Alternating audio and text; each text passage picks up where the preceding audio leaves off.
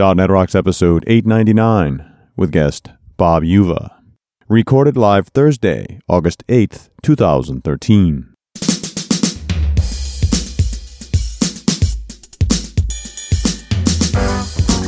This episode is brought to you by Telerik, offering the best in developer tools and support.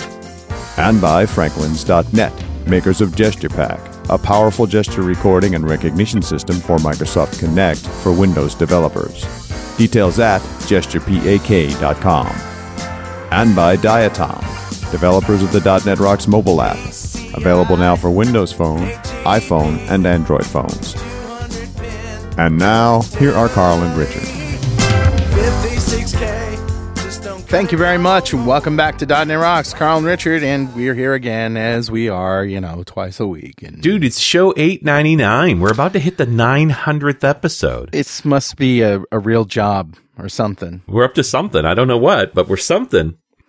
Well, you know, I forget. I people ask me what I do, and I say, you know, I'm a podcast guy, and I started as a developer and stuff. But I don't often stop and think, man, we were one of the first podcasts, not just uh, tech podcasts, but Podcast period. we were putting out shows in 2002 before podcasts was a thing. Yeah, before RSS was a thing. Yeah. And I remember it was just a matter of me uh, writing an RSS, uh, uh, you know, spitter router, if you will, an RSS adapter for Is the that web. a technical term? Spitter router? Yeah, spitter outer, an adapter for the web to um, to dynamically create the RSS feeds, and then the rest is history. Well, and I love that our 900th episode is going to be a geek out selected by the attendees of that conference. Yeah, it's going to be fun. That's a lot, really, really cool. So that'll be good fun. I have something geeky and fun and instrumental to share today. All right. So on Better Know Play Framework. that funny music, white boy. okay, what do you got? All right, so I went looking on uh, Code Project. You know the code codeproject.com. It's uh, before there was Code Zone and Codeplex and Code Share and all this stuff. There was the Code Project. Yeah. lots and lots of projects there. But I went looking for five star projects. Okay. You know, something that somebody wrote that there's got a lot of votes and uh, five stars. So check it out. Go to tinyurl.com slash avionic controls. That's A V I O N I C. Avionic controls. These are avionic instrument controls, graphical controls that you would see in an airplane cockpit. Oh, cool. Five stars and uh, 7,000 downloads, something like that. 2008. So we're talking, you know, WPF. I think it's WPF. It looks like it's WPF, but it could be GDI. I'm not sure. Could be GDI. Well, anyway, um, this is cool because not only is it, you know, if you're doing a flight simulator or you're instrumenting stuff, uh, it's also cool because there's a generic instrument class, so you can design any kind of dashboard instrument from the base classes. Nice. Yeah, it's really cool. And and if you scroll down, you'll see a lot more math than you probably care to. That's why we have controls. That's why we have controls, but also really good uh, comments as well. So there That's you go. neat. So not just for flight simulators anymore. tinyurl.com slash avionic controls. So Richard, who's talking to us? uh, grabbed a comment off of show 883, and that's the one we did with Jez Humble when we were at NDC, We're talking about continuous delivery. And this comment comes from Dimitri, who says, uh, Hi guys, great show as always, and Jez rocks. I love his sense of humor. I'd like to touch upon a topic you mentioned in the beginning of the show. I would agree that Windows developers mostly get involved with interop services, because this was your, your, uh, better know framework where you talked about interop. Right. But there are cases, believe me, when a web application would be crying for help. In one of the projects I'm involved in, I made use of the Microsoft.office.interop.excel. Nah. Oh no. to manipulate a very, very large Excel report. Hmm.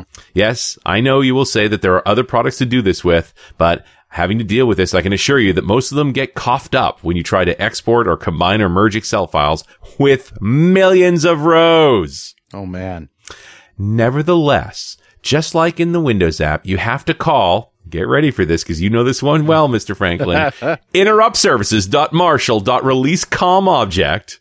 That's right. But right. unfortunately, it does not always happen fast enough. And in many cases, when the next process comes to grab the Excel com object, errors are thrown due to it being inaccessible.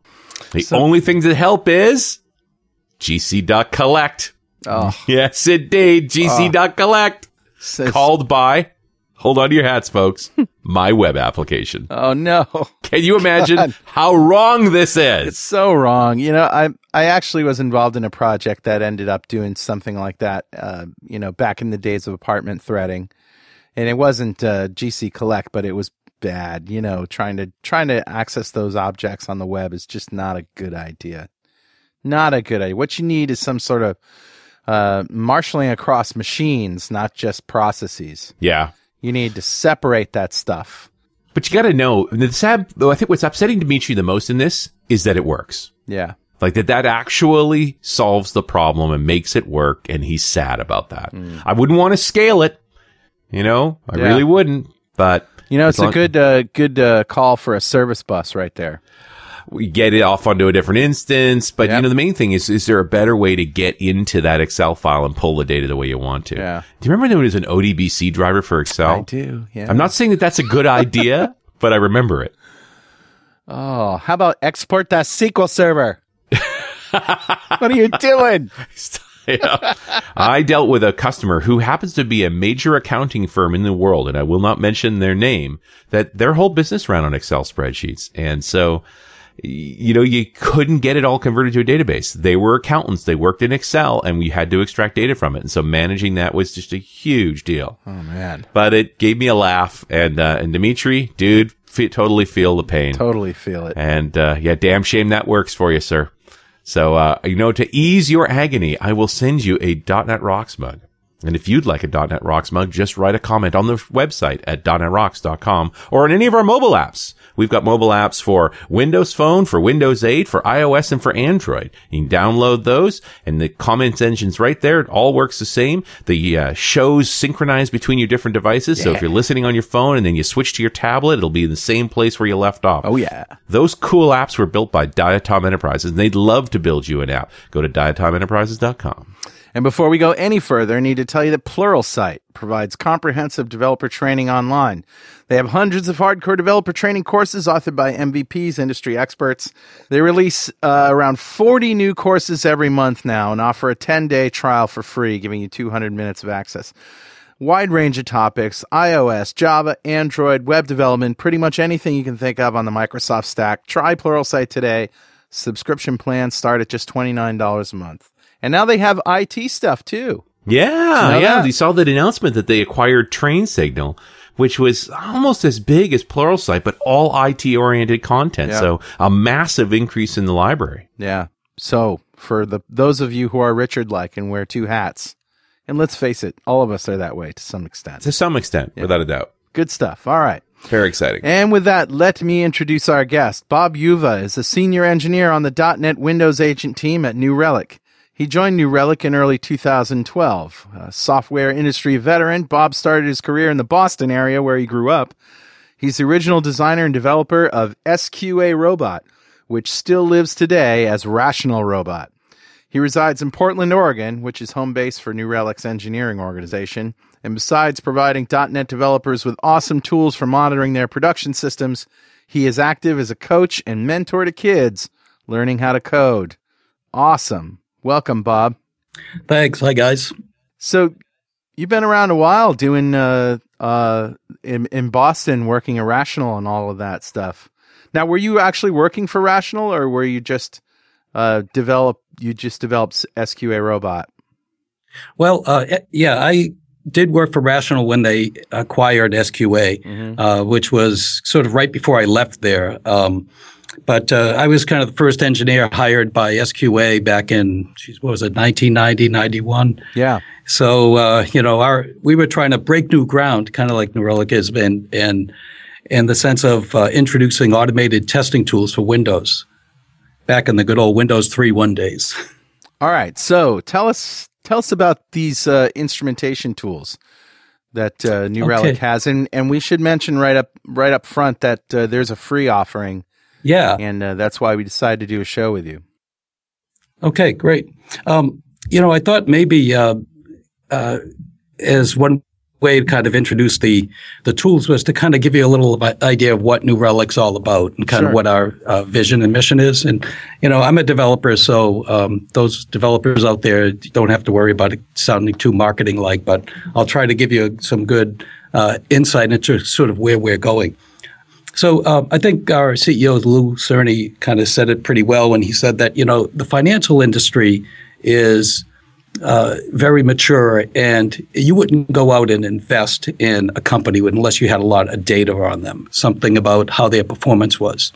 So nowadays, um, it's I think Marc Andreessen was was right when he said you know software is eating eating um, the world, and every business is in a sense a software company. So uh, what we're doing is is a software sort of analytics company.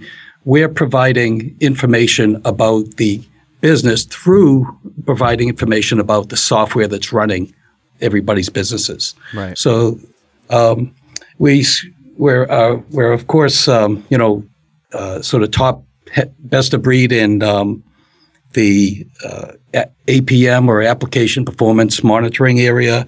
Um, and that's where our bread and butter is. And there's there's a couple of things about that that are really important to us. Uh, one is that we want it to be an experience for. We know that the developers are the ones who really need to see performance um, uh, results in their production environments. Um, a lot of times, you know, in the in sort of the pre uh, pre New Relic world, you might get um, IT tightly controlling uh, production environment, and you know if there's a a crash or if there's a CPU spike or whatever, the information would eventually dribble down to development, and they might have to spin up some sort of reproducible case. Yeah. Uh, maybe you know basically be in a reactive mode. So what we're trying to do is uh, provide to developers the application level, transaction detail level information for their applications running in production in real time, essentially. I mean, the reality is for an awful lot of folks, you only find out your app's in problem when somebody calls to complain. Right, right, and you know when that happens, uh, you know it's it's a very much a reactive mode. So uh, you know we have customers who, uh, in, in fact, I hear this all the time. You know, people say, well. You know, once I installed New Relic, it was just the lights went on, and it was like, "This is you know, somebody tweeted just, I think it was last week or two weeks ago, it's like I have a new sense organ, something that's giving me information that I didn't have before. So, what you you mentioned that uh, not just looking at the performance of your app and thinking about it in that way, but also looking at business value. You know, getting business value out of it. I mean, that's sort of a, a, a not that much of a stretch, but you know, I, I can understand that uh, that that comment. Mm-hmm. But tell us exactly what you mean by that. So, um, and I guess an example would be, let's say you you're developing, uh, you've got a site that's running, and let's say you're building uh, mobile applications, for instance, and um, you know you've got a lot of mobile clients out there who are trying to hit your site. Um, there are going to be times when there's going to be some spikes. There might even be performance. You know, when, when somebody's on a mobile phone, for instance, they they don't have that much time before they're going to say, "Forget it. This thing is taking too long to load. I'm moving on." Yeah. Um, if you're developing mobile apps, or if mobile applications are a significant part of your business, then you're going to want to care about when that's happening and not be totally surprised that later on, you know, you see um, people aren't doing in-app purchases, they're not using the app as much, and you're kind of and you're kind of left in the dark about why that is. Yeah. So by having sort of real-time analytics, and what we try to do is just basically, um, you know, we collect. Uh, it's it's a ridiculous amount of metrics, like 144 billion metrics per day Sure. that we're taking in right now. Um, but you know, that's an overwhelming amount of data. What we do with that is we aggregate and synthesize out what makes sense. And then we put up, you know, HTTP response time, average response time, how much time's in request queuing, how much time's in the database, so that you can actually look at that in real time and see where the trends are, see where the CPU spikes or the or there's a slow SQL query, that sort of thing. Yeah. And that really is tied to ultimately to how well your business is doing. Um, since so sure. much so many businesses these days are running software. Sure. So how do you go about instrumenting an app? Like what's what's the approach that New Relic takes to, to stick it into my app? Okay, yeah. So because um, I work on the on uh, the .NET agent team, and we have several agents in uh, that we actually uh, develop. One is a Python agent, one for Ruby, which was actually our first, one for Java. Uh, we got a Node agent in the works, PHP, um, um, and each one of the agents uh, injects in a slightly different way. Um, the .NET agent, for instance, we use bytecode injection. So it's kind of like weaving in our code into selected methods that we're going to instrument. Uh, and the way we do that is um, we, uh, you know, we have actually a list of predefined list of entry points that we want to instrument, and they're most most of them are in somewhere in the .NET framework. Some of them are in um, third-party database provider libraries like from MySQL or Oracle or even SQL Server. Right. So, so am I just essentially just adding a, a, a, DLL to my app and then compiling it? Well, actually, you're not. So um, the another sort of tenet of uh, of the company is that we want it to be uh, seamless and we want it to be a very quick install. So what a new user would do, for instance, is they download a piece of software called an agent. Uh, they install it, and immediately, once a minute, it is actually reporting metrics on your application to our SaaS servers. And the way it does that is through runtime instrumentation. So we actually um, uh, intercept the JIT compilation process, and we and prior to a you know a method, a class, and a method being um, JIT compiled, if it's one that we care about, then we're going to inject our basically preamble in, um, you know, uh, uh, finish tracer essentially uh, in there so that we can capture how much time it takes in those in that particular method, as well as get some sort of context information as to whether we're in a web transaction or not. It sounds a lot like what PreEmptive does. Yeah. Yeah, it actually probably is very similar in some ways. Um, I think PreEmptive is more build time, but um, uh, but yeah, other, you know, there's there's a number of different ways to instrument code, and uh, this actually works really well for us. We're able to get it to work in a lot of different environments, um, add add new features fairly easily. Uh, so. Because you guys aren't really, you didn't start out in the .NET world, right? You you've come to .NET relatively recently. Well, yeah, that's that's true. Not that recently, uh, but we started out with Ruby on Rails. That was uh, uh, the our, in fact, our dashboard, our SaaS dashboard, is based on is written in Ruby on Rails. It also has some Java components. Um, after the Ruby agent was released, I'm trying to think. Uh, I think the Java agent may have come next, and or and then um, and then the .NET agent came after that. Okay, so it has been a progression. Yeah, yeah, and I think the it was the .NET agent was released in uh, 2011. And uh, so, you know, since then we've we've done quite a bit to it. We've built NuGet packages to support Azure. Um, we've you know we've added a Windows Server Monitor, which is a free product um, that basically is like a more of a traditional server-based monitor. It gives CPU, uh, network I/O, uh, memory, that sort of um, those sort of metrics. But it's all tied into our SaaS dashboard, so you don't have to sort of go somewhere else to get those get those results. And I guess this gets down to the biggest part about actually running these things is where does the data go and how do you manage it? Hmm. Yeah. In fact, like I said, we have 144 billion metrics, so it it's a lot of data. We actually each agent, like I said, just collects data once a minute. We aggregate it, and some information we don't aggregate. So, for instance, um, we we allow you to set, and we have a, a, default for this, but we allow you to set what you would consider a slow transaction.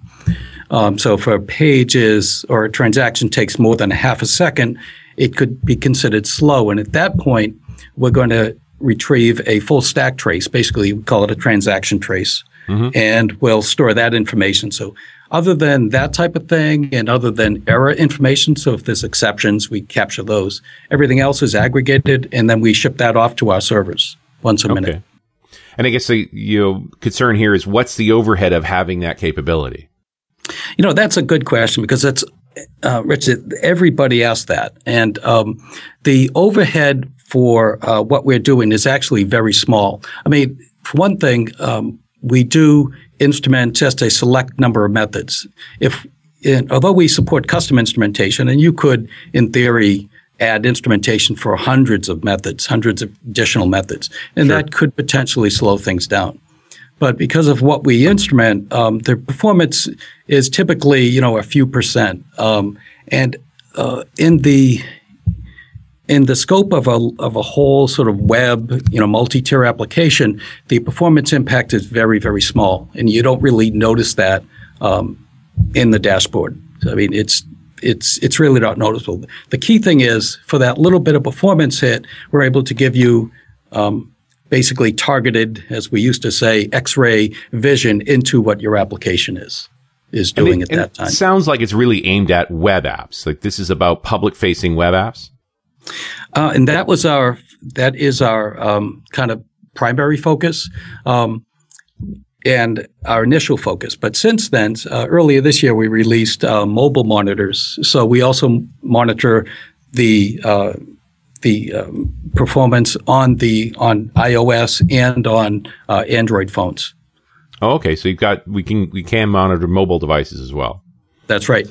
And um, another thing that we did. This is another big game changer for us. Um, uh, just a couple of months ago, we released uh, the the New Relic platform, and the platform is basically a an API protocol so that you can write plugins. And right away, within about a month, we had a 40 or 60 some plugins um, for MySQL, which is probably the most popular, but also SQL Server, SQL Azure, um, Nginx, um, F5, load balancers, you name it. So uh, the, the idea behind that is that um, you could monitor anything, or as we that, say, that's pretty cool because you know, as a guy who's done a lot of web performance stuff, like once you set F5, now you've got my attention because actually being able to capture the time from it hitting the outer edge of the firewall all the way through to the database and back again has been this bane of my existence. I can instrument mm-hmm. web servers. I can instrument databases,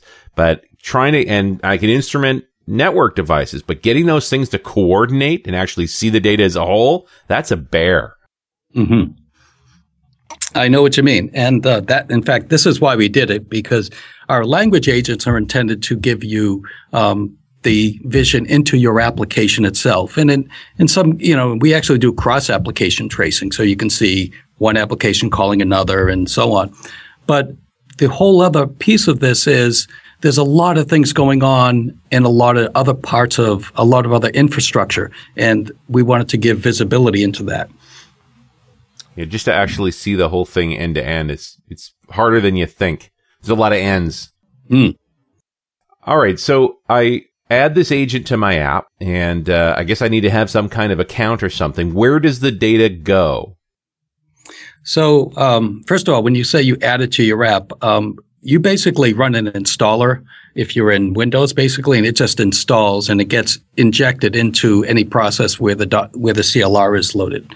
So you don't have to write any code to do that. Okay, that's good. But so once you've done that, um, the data we collect data on a separate thread. We cache it, like I said, once a minute, and we aggregate information um, in the agent. So it's in process inside of your um, W3 WP process, for instance. Um, and then once a minute on a, on a background thread, we send that up to our uh, collector. So we one of the things that's really important about what we do because we're running in production and this is you know I guess Google says do no evil we say do no harm um, on the agent teams. So it's, it's all about yeah. Yeah, it's all you know. We're in your process, so um, we don't want to crash. We don't want to slow you down, you know, in anything anything significant. We don't want to have an impact. We just want to be there. And I mean, it'd be great if we could say, oh, you know, we could do that entirely outside and not have to touch a app. But it's a lot more difficult to get everything that we want to get if you're not actually in process. Yeah, but it's still scary because you are going to take the blame when I crash. Um, well, that's that's somewhat true. If if if you crash and we're in process, what you should get is uh, an exception that was also generated. So, um, assuming that you know we catch that, um, assuming that's caught and the process isn't completely shut down, then we're going to send that, and you can see your errors and where you know how often they happen, and and uh, all collated essentially on our on our dashboard. Right. So yeah, which is kind of nice. I may have crashed, but you've at least told me why I crashed and where I crashed. Right. Still, this data goes to New Relic. Yes. So uh, we ship it up to what we call our collector, and we have a number of different, obviously, collectors all behind our firewall, and um, we store those in sharded MySQL databases. Mm-hmm. And um, then uh, we also have data that's actually coming from your our customers' customers. So you've got a website and you've got 500,000 people hitting it or whoever. Each one of those clients is going has a very small amount of JavaScript code that we've injected into the page. And with that, we actually collect information about page rendering versus DOM processing time on the client. And are you savvy to the type of browser? Like, you know what data you can collect for each one? I'm thinking there's, you know, in HTML5, we have the timers class that pulls all kinds of really detailed information, but no two browsers implement it the same.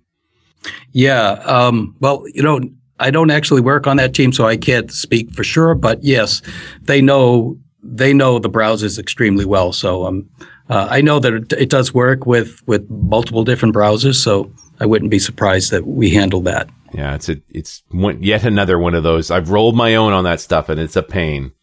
Right. Right.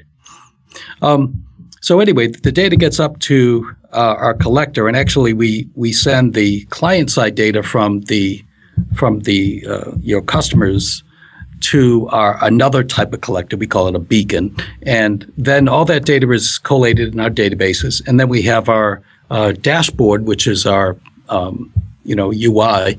Um, that whole process or or set of processes reads the data in an efficient way and display and visualizes it for you. Yeah, I think visualization is an interesting problem. Like, well, how do I show useful information? hmm Like, what does that really Yeah. look like? Yeah, so um, that's that's actually a, a good point, and you know I thought uh, it kind of leads me to an interesting story, but which I can get to. But the the simple answer is that we uh, we've identified what we think uh, you might want to look at. For instance, on the browser side, we break it up using a we have a timeline capability, so you can look at let's say the last thirty minutes by default, or the last sixty minutes, or the last three days, or you know, it's customizable. But in that period of time, you'll see uh, a graph that'll show you, let's say, how much time is spent on the client between um, re- be- between uh, page rendering or DOM processing, or how much time is on the network, say. And then for the so that'd be kind of your client side. Then on the server side, where I'm instrumenting your server, we'll show how much time is in request queuing, where your your application has basically maxed out in terms of the number of requests that it can handle. So re- the time in the request queue goes up. Um, so we would show that. Uh, we'll show how much time is actually being handled by the database. So because we instrument um, data providers, we know how much time you're actually spending trying to spin up on SQL queries. Awesome. Hey, Richard, guess what time it is? Ah, it must be that happy time again. That's right. It's time to inject a little JavaScript so I can optimize my load times. Nice. Yeah, that's what I'm talking about.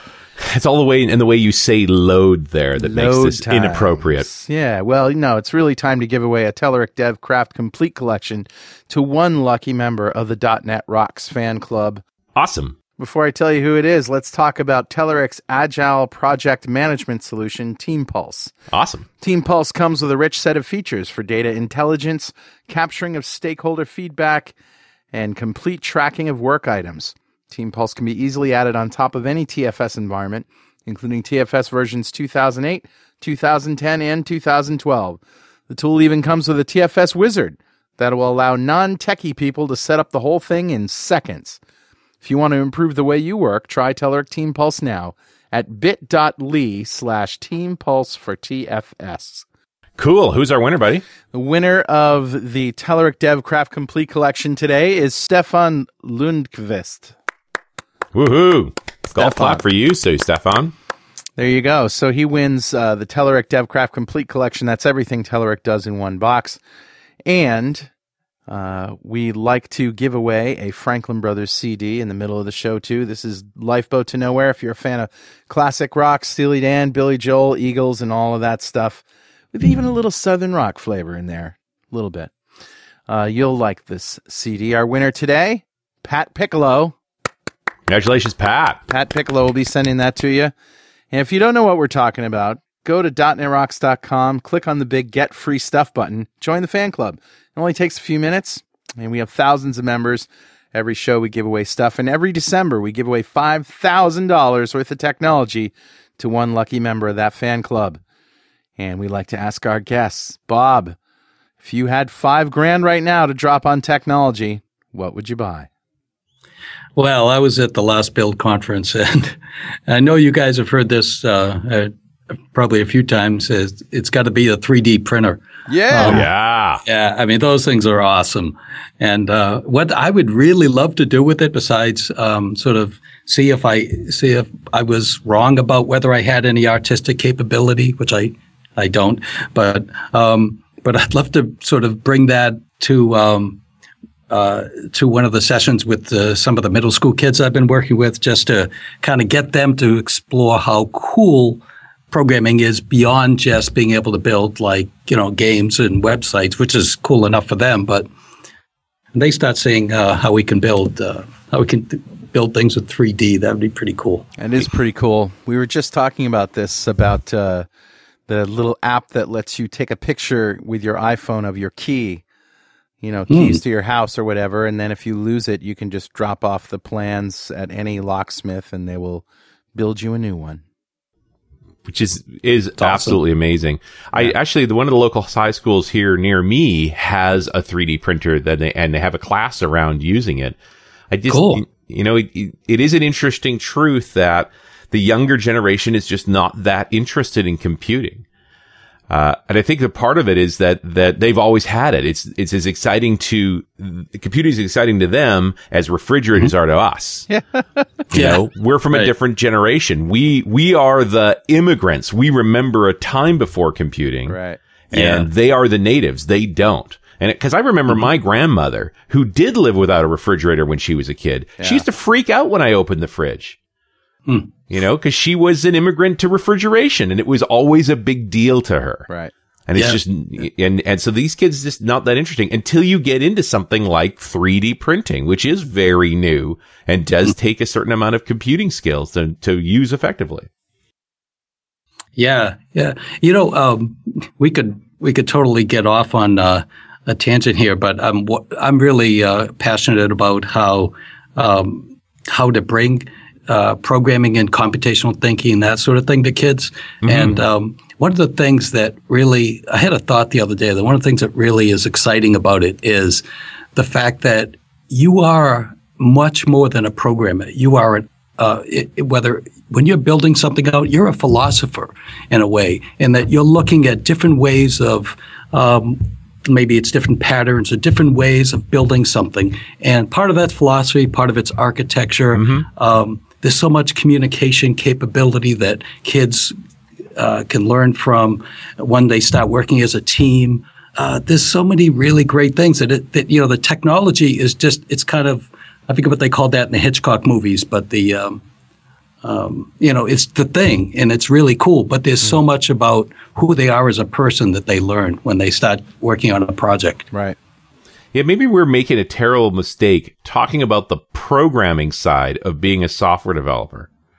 Yeah, yeah, because um, like with the kids I work with, um, uh, I work in. We have a program in Oregon where we teach game programming, um, and it's a competition. And I've been working with uh, my team is uh, five girls, all middle school, and uh, you know.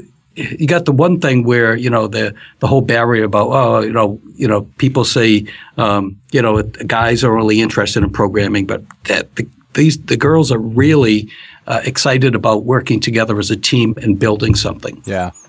And you know, the project-oriented aspect of it is, uh, I'd say, at least as important to them in terms of success as the actual programming.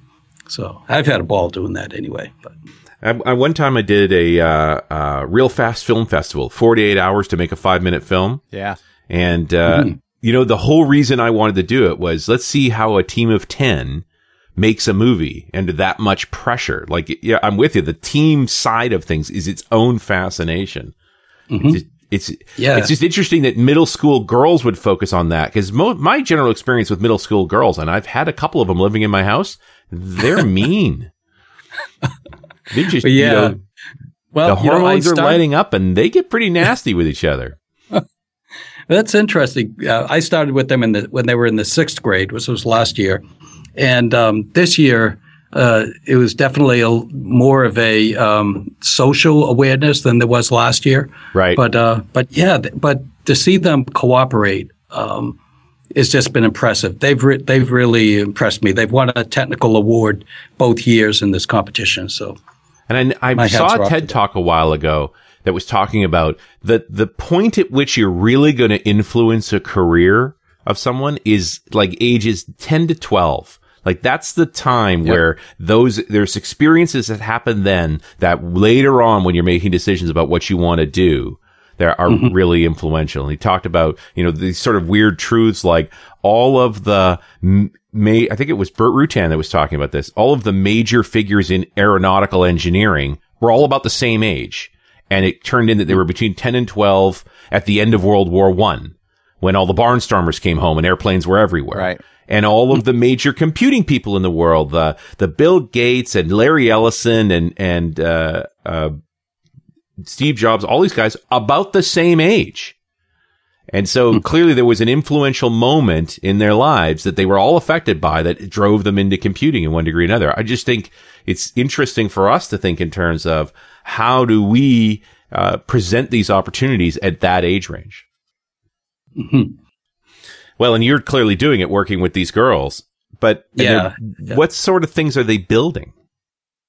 Well, uh, they're building basically uh, computer uh, video games. So uh, these first two years that I've done it, we've used something called Game Maker, which is um, a kind of IDE for building games, and it's it's a drag and drop thing where you you you uh, define uh, you build objects and sprites. You, you attach sprites to objects, and then you um, you define an action. You define drag and drop actions uh, onto events, and then they can go behind that to the to the source code, which is is actually kind of cryptic, but it but it works, and so they learned a little bit about actual programming. Are you talking about Kodu? Uh, no, it's called uh, Game Maker. It's from Yo-Yo Games. Oh, that's very cool. I, I played this Kodu game with my daughter. I don't know if you know that one. It's from Microsoft Yeah. Research. It's very Yeah, similar. It's very it. drag and drop, and you, you have little uh, graphical logic directions. You know, when this event happens, do that. Yeah. hmm Yeah, that's that's the idea, and I think that um, the good thing about it was they were able to start getting some computational skills and having to figure out things like um, uh, collisions and uh, screen resolutions, stuff like that. Um, but at the same time, not be stuck trying to figure out, you know, the very bare bones. How do I even draw a circle or something? Um, and so they were able to get up to speed fairly quick and finish a project in a you know eight weeks or so. Yeah. Well, yeah, it, uh, building video games almost seem, it seems so cliche that that's always been the thing. Um, because mod and modern video game building isn't a lot of fun anymore either. You look at the like modern warfare and the, the sports related games, like those big title games, huge teams of people, and the games just aren't that creative. The the cool games these days are on the phone. Mm. As a matter of fact, one of um, one of the kids uh, during a school vacation, I think she was enrolled in a program to build iPhone games. So she kind of did that a little bit and got a little sense of that. But I, I kind of agree with you. I think there's game building is awesome and it's a great way to get kids into it because a lot of them obviously play games, but there are other things, 3D printing or mm-hmm. um, uh, other types of social uh, applications that are also going to be very attractive to them. So. Yeah, more more compelling models, and I, and I do think it's a right. good use of our time as experienced people in the industry to be going into the schools and, and just showing them what's possible. Agreed. Yeah. All right. We, we've got a little derailed there. I do want to get back to the subject at hand. Uh, okay. talk about instrumenting applications because I see that there's really two, there's a few aspects here that interest me. One is method profiling in production. Just knowing what I should tune because it's the slowest thing in the equation. Mm-hmm. So this, do I not have to specify methods? It just sort of figures out which ones I want. How is that even possible? So, so what what we do is we, we basically, like I said, we, we identify some places in the .NET framework where uh, we know something's going to happen, or in some places we we actually have our own HTTP module that that knows when uh, a begin request starts. Right. But um, let's say after you know, once your code's running and we determine, and, and let's say it's making a SQL call and something takes a long time. It, or, and it doesn't even have to be a database, although, you know, it seems like 99% of the cases are there's a database uh, involved in, in the, in the performance issue. Usually. But it, yeah. But if it's something else, it, it, might be something that's just spinning. Uh, maybe there is an n plus one on uh, some other type of issue. Um, once you once you've crossed the threshold of what we call the you know the the uh, transaction trace threshold, uh, 500 milliseconds or whatever it is, then we're going to take that stack trace. So we can actually read what the full stack is and then package that up so that you know when the minute harvesting cycle occurs, uh, harvesting point occurs, we'll we'll package that up and send it to the server. So then you'll be able to see, oh, at this point, there was, New Relic is telling me that there was a slow transaction. So you can then click on that essentially and then go to a full stack trace with the time it took and, you know, which parts of that particular stack trace um, was slow or took more time than other parts. And that, and that just sort of helps us hone in on if you're going to do some performance tuning, that's where you should go. Exactly. Like exactly. I, I, can't tell you how many times in the battle of making web pages faster, we've just blamed the database and yelled at the DBA guy and gone home. Yeah. but it, would be nice. And I'm actually looking at some of the visualizations where you actually see that, okay, the total page time was five seconds. It's in the scroll and you can see the piece of that that was in the database mm-hmm. and the pieces that weren't. Mm-hmm. So, so, I was talking to somebody the other day who had a, a case where um, uh, she, she, they had a, a, server. They were using the .NET agent, and actually before they were using New Relic, they they would have these servers that would every once in a while uh, go down. Um, because, or they would have to recycle because would, the CPU would spike. Right. And uh, this was actually in, using LINQ to SQL, so there was kind of pre um, uh, entity framework a little bit, and and they couldn't figure out what would happen. And sometimes it would be two or three times a day, and it was really frustrating.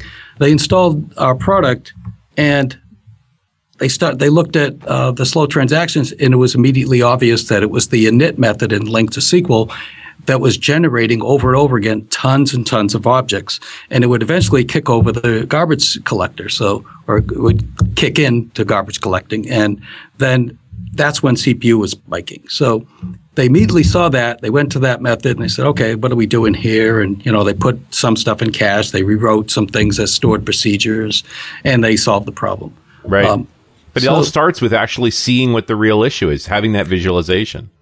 Exactly. And if it's in production, you know, you're reacting to that unless you have something that is showing you that on a regular basis. But I also say this: I've, I've run this again and again. Bloody hard to recreate outside of production. Yes. Like oh. I'm creating load tests and I'm just not getting the same behaviors. Yeah, and you you try to create load tests, and usually that takes sometimes weeks because you got somebody who's you know working at something and they're building up tests and they're guessing. And after a while, if you're guessing at that stuff so much, you, you get this confusion. You're just like throwing anything in to see see if you can spike it, but you yeah. have no idea if you're affecting the same pro- same problem or not. Yeah you create and you end up just chasing around. So I think I'm a big believer in instrument and production, just always afraid of the impact as it. He talked mm-hmm. to me about the thread profiler. Okay. Um, so thread profiling um, is the uh, so I'll, I'll, explain how it works first. So a uh, customer is looking at the dashboard and they say, "Hmm, there there is some um, there's something going on. The server seems to they they can look at other it's specific web transactions, but they, they want to see uh, what what else is causing maybe a, a, general slowdown of their system. So they can turn on a thread profile, which basically sends a signal to the agent, whether it's a Ruby, .NET, whatever agent, um, to turn on profiling. And then thread profile basically is a statistical profiler. So what it'll do is every 100 milliseconds, um, it will take a snapshot of all the threads in that process, all the, the stack trace of all those threads, and aggregate all that information, and then send that up with call counts to um, to our collector. And then what we do on the UI side is we then display a profile tree um, of all that aggregated information. So you might see you know, your main program, whatever, is taking 100%, and some s- method that it calls is taking 100%, and then something it calls is taking 90%, and some other method is taking the other 10%, and that sort of right. thing. So it kind of gives you a, a another view of what's happening across threads um, across all of your threads in that process. And it's just one of those things where, generally speaking, what web servers run out of is threads under load.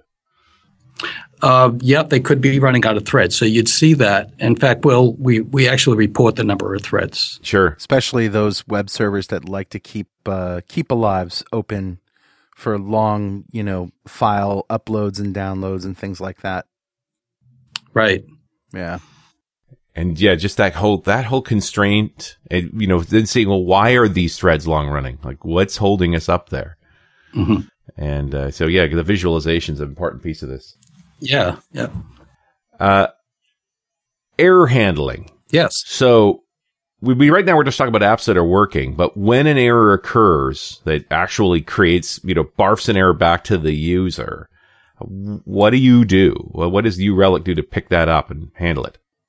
So um, this is there's interesting story associated with kind of error handling, which I'll, i can get to later, but the uh, about some of its origins. But uh, what we do is we look for anytime there's an exception that we can catch at the low level, then we're going to grab that, grab the stack trace of that exception, um, exception object basically, and then uh, if we're in a web transaction, which normally we are, then we'll associate that with the web transaction and then send that um, information up to the collector as part of our harvest. Um, then you can actually, as I think you've probably seen, you can go to the right on our uh, the main page, our main monitoring page. You can see the an errors graph down toward the bottom, and if you click on the on that or on its uh, on its caption, you can get more detail on each of the specific errors and, um, uh, you know, basically look at the stack trace for each of those errors. Um, the reason we did that, by the way, not I shouldn't say the reason we did, but one of the things that happened was um, uh, back in the early days uh, of New Relic. Um, so um, Ward Cunningham um, is uh, who now works at New Relic. Um, he he was an early customer uh, at another company uh, of New Relics, and um, and at one point they were having a whole lot of uh, they were getting you know a lot of traffic, and they were having a lot of errors re- being reported in their log files, and these these errors were really piling up, and you know the only thing they had was their log files to kind of go through and figure out which errors they were. So he wrote a Perl script and and combined all the errors into different categories, and um, uh, and then they were able to prioritize, prioritize them and figure out which ones they wanted to work on um, in that order. Well, at one point he was showing this um, this process that he was using to the New Relic guys, in, in back in it was probably 2008 or nine, um, and uh, within a month after that, um, we actually kind of probably had it on our uh, backlog, but within a month of that, we had trace transaction errors. Uh, in the product. So he was able to, instead of having to worry about going to log files, was able to see it in the product. Um, and the errors that we're reading are, are, the actual errors, not what's necessarily being filtered out into your own log file. Hmm. Right. Uh, and I, I guess uh, I've always I've always liked that story be, uh, because it it also kind of represents a little bit what New Relic's all about. Yeah. Of course, those were the early days, but even now, um, the culture here. Um, I don't know if you can tell and hear it in my voice, but you know, I've been in software development for well over 25 years now. So yeah. um, I got a little bit of gray here. And I've never been this excited about software development as That's I have cool. been since I've joined New Relic. And the reason is because of the culture we have here. It's it's not just a cool company with with a lot of money and with you know great you know you know great software, which we do have, but it's the it's the way um, the company uh, cares about its employees and the way we care about uh, our customers. So, for instance, um, you know, we're all pretty involved. We have a, an excellent tech support group that um, is very proactive and always looking at ways to make things easier for the customer. But when things get kind of passed from them to you know the next level of support, and it's a difficult issue that has to come to the to the actual teams, uh, we're very involved. We use Zendesk and you know, I interact with customers all the time mm. through um, through our Zendesk interface. So it's not like us, you know, it's not like somebody can call calls in and then they they hear this, you know, oh, we'll get back to you, you know, whatever. Right. It's, you know, they can add a ticket right away. They're gonna they're gonna hear from us right away. Responsive. Um, and yeah, it, that whole pro- that whole process and that whole culture really is exciting. And uh, Bob, tell us about pricing. Ah, pricing. Yeah. So um, so first of all, um, you can download New Relic for free. So right away, let's say you're running in your own data center or just a developer working on your own box. You can download the agent and get a two week um, pro license, basically a two week trial for uh, with all the features uh, for you to try out. And if you decide not to, you know, pay for the pro, you can also use the standard or the uh, light version. The light version is free forever. You get a 30 minute window on your on your data, and, and you don't get all of all the transaction traces and some of the other features, but but you still can use the product forever. For, but you just be able to see 30 minutes. Um, the next step up from that is standard, which is uh, 24.99 a month per server. And then the next step up from that is Pro, which is 120, um, 120, 125 per month uh, per server. This is not per app. I can I can monitor as many apps as I want. It's per server. Yes, that's right. Okay. And there's also so, uh, there's a, also an Azure offering that's in there. Yeah, in fact, you just read my mind because I was about to go into that. So for Azure um, and for Rackspace and AWS and other environments, we provide a different pricing model. So uh, you can get the standard product for free if you're with Rackspace or AWS or Azure. So that's absolutely free. For the pro version in Azure, you can get um, a a what they call a small uh, VM or or a shared website for eight dollars a month. Oh wow! So cool. And then it goes up to like forty dollars a month for additional servers and that sort of thing. So it's a it's a whole scale. Um, if you go to, um, I thought I'd, I'd, sort of mention some links. Um, since this is a, a, podcast and people could maybe remember some of the links a little easier than actually. Mm-hmm. Uh, and if they just go to newrelic.com slash Azure, then um, you can read all about our Azure offerings uh, for both websites, cloud services, and VMs. Great. Um, Awesome. And there's also newrelic.com slash pricing for our general pricing. Bob, thanks very much. It sounds like great stuff. Okay, you're welcome. Thanks very much for having me. All right, we'll see you next time on .NET Rocks. Thanks for listening. And remember, Pluralsight.com is where you can get 200 free minutes of developer training online. Pluralsight.com.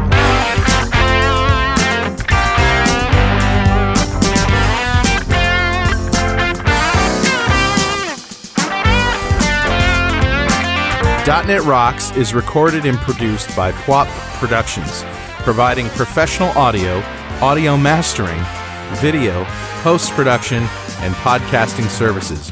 Online at www.pwop.com.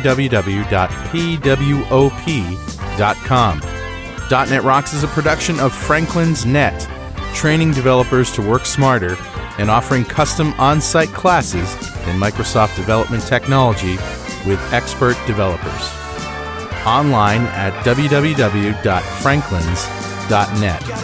For more .NET Rocks episodes and to subscribe to the podcast feeds, go to our website at www.dotnetrocks.com. Transmitter by the FCC. Yes, I'm a, a